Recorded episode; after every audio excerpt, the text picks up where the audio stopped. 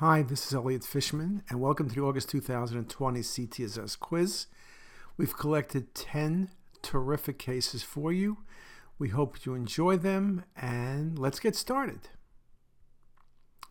In this first case, I ask, what is the most likely diagnosis? If you look at the images, you see what looks like at first a cystic lesion, but then you realize that's the entire pancreas, and you look at it on the axials and then coronal views, you realize what you're dealing with is a long tubular cystic lesion, which again, you might be thinking about different cystic tumors, then you recognize you're really looking at the patient's main pancreatic duct. The whole duct is markedly dilated. So when you think about it that way and you look at the answers, it's not a pancreatic adenocarcinoma, but it could become one. I don't see a solid mass at this point. It's not a serous cystadenoma or a pseudocyst. Those could be cystic lesions, but this is a main duct IPMN. It's a little bit unusual in terms of appearance. Usually we see more pancreatic tissue around the duct. Often the ducts will be large throughout the gland, but not necessarily. And this is just a really good representation of an, a bit of an atypical case. If you look a little bit closer at the uh, area of the, the uh, pancreatic duct here near the head of the pancreas, there was actually a early foci, and this patient had a high-grade dysplasia in a main duct IPMN. Remember, everyone considers main duct IPMNs to be pre-malignant or malignant etiologies, and those patients will get either a Whipple's procedure or a total pancreatectomy, depending on the scenario. In this case, I asked what's the most likely diagnosis, and there are four really good choices. If you look at the case, now what you see is a dilated pancreatic duct and a transition in the junction of body and neck of pancreas.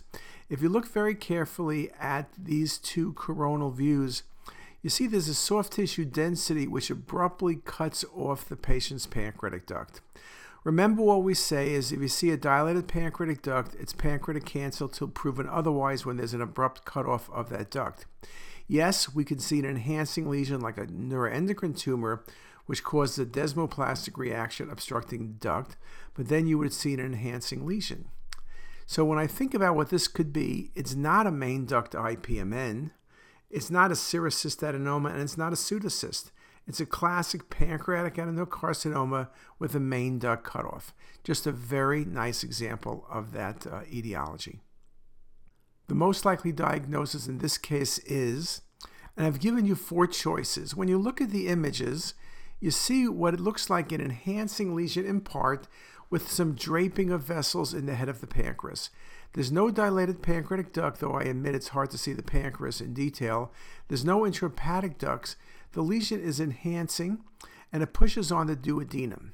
So when you think about it, the first thing to ask yourself is where is the lesion starting? So I'm saying it's pancreas and it's not duodenum and it's not in the pancreaticoduodenal groove. And then you say, what are the possibilities? Well, one possibility, of course, is that this could be a neuroendocrine tumor. SPEN tumor, not so vascular. Serous cystadenoma, well, remember we've said that serous adenomas can look like neuroendocrine tumors, but the vessels are stretched and the enhancement is not as great. And if you look really hard and often on the venous phase imaging, the cystic paces are better seen. So this was not a neuroendocrine tumor, and this was not an adenocarcinoma. This was a serous cystadenoma. Again, serous cystadenomas, Linda Chu wrote a paper a couple years ago can be very vascular. They splay the vessels.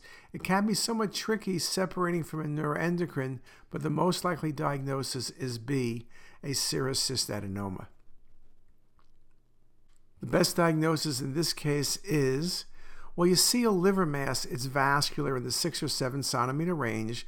The liver is not cirrhotic. And when you look and you go from arterial to venous, the lesion is barely visible. When you look at the arterial phase, in addition to the homogeneous enhancement, it enhances like the IVC in terms of brightness, not the aorta. There's also a central scar. And yes, I know central scars can be seen with hemangiomas or even hepatomas, but the classic lesion, vascular as bright as the IVC, central scar, quickly becomes isodense. is very classic for focal nodular hyperplasia. Hepatomas, hepatic adenomas, and hemangiomas, all in their own right, can become isodense, but hemangiomas have peripheral puddling. Hepatic adenomas don't have that central scar, nor do they have that homogeneous enhancement. And hepatomas tend to be more irregular in terms of enhancement and in terms of shape. The best diagnosis in this case is focal nodular hyperplasia. What's the most likely diagnosis in this case? Well, I see a mass, and the first thing is trying to figure out is this mass coming from the stomach or from the spleen? On the axials, I would be hard pressed to be certain. On the coronal views, I think there's calcification in the lesion, and I think it's simply probably going to be pushing on the patient's spleen. So then you think about what could it be? Well, if it was pancre- if it was splenic and primary, you could think of splenic lymphoma. But really, when you look at it, it really is gastric. Now, the thing about it, it's exophytic, and lymphomas can be at times exophytic, but they're more bulky. Adenocarcinoma is typically more infiltrative and not exophytic. This is a classic appearance of a GIST tumor. Now, it's not the most classic GIST tumor I've seen, and it is somewhat difficult. And at times, when GIST tumors push against the spleen or go toward the adrenal bed or pancreas, it can be somewhat confusing. But the homogeneous enhancement, the calcification, all push me to the right answer, which is a GIST tumor. Now, in this case, what's the best diagnosis in this 50 ish year old female? Well, what do you see? You see a cystic lesion in the body tail of pancreas, but the lesion has septations within it and almost a soft tissue component. Yes, you could think about a serous adenoma, and at times SPEN tumors can be cystic, though the age is bad. IPMNs can have septations, but then you would have to worry this is an IPMN with malignancy. Also, it's large for an IPMN. The hint that the patients in their 50s pushed me to the lesion of an MCN, mucinous cystic neoplasm. These lesions can have septations, they have ovarian stroma within them, and you can see the soft tissue densities within the mass. And this was an MCN. MCNs are at a minimum pre malignant, so they will be resected. So, just a very, very nice example. In this case, the patient's 20 ish, and we see a pancreatic mass what pancreatic masses occur in 20 year olds? It's not going to be the typical adenocarcinoma or even IPMNs unless the patient has uh, maybe von Hippel-Lindau. Mucinous cystic neoplasms of patients in their 40s and 50s and more commonly in the body. Serous cystadenomas is something we always consider. I've showed you some examples recently of very atypical serous cystadenomas, though this is not as cystic as a typical serous or even an atypical serous cystadenoma. So that brings me back to the 20 year old, and the best diagnosis is a SPEN tumor, solid papillary epithelial neoplasm. Usually in the teens, can be cystic or solid or a combination of both. Very sharply marginated here, which is a very classic finding with SPEN tumors. Now, what's the most likely diagnosis in this case? What I'm showing you are bilateral adrenals that are calcified. Okay, very straightforward. The adrenals are calcified and they're small. What can cause this? Well, prior hemorrhage can cause that, uh, but bilateral prior hemorrhage, patient would be Addisonian. Okay, this patient wasn't. Neuroblastoma, you would see masses. Neuroblastomas commonly have calcifications, but not the small. They're large masses with calcification. And myelolipoma, you'll see the fat and punctate calcifications, and they're not bilateral. This is good for TB or histoplasmosis. So, histo is the best diagnosis. Small atrophic adrenal glands. Patients with histo and TB or TB can become Addisonian. So, that's an important diagnosis to make.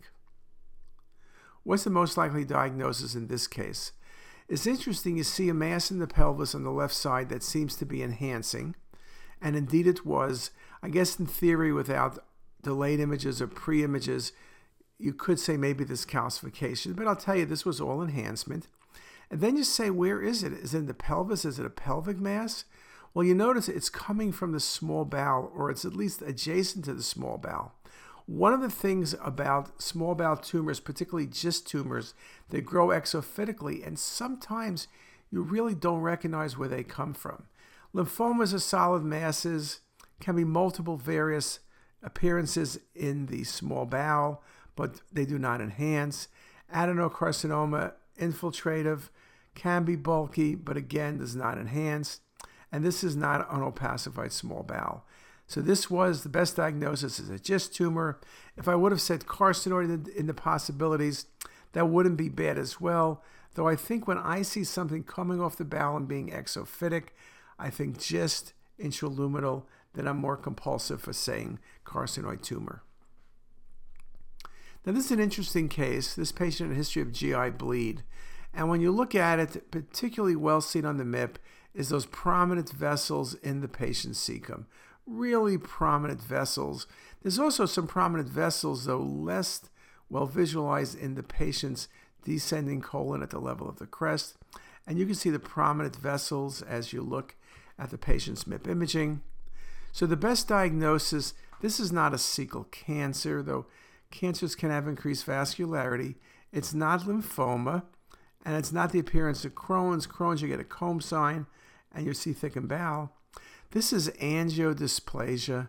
Very nice example, angiodysplasia with AVMs in the patient's cecum.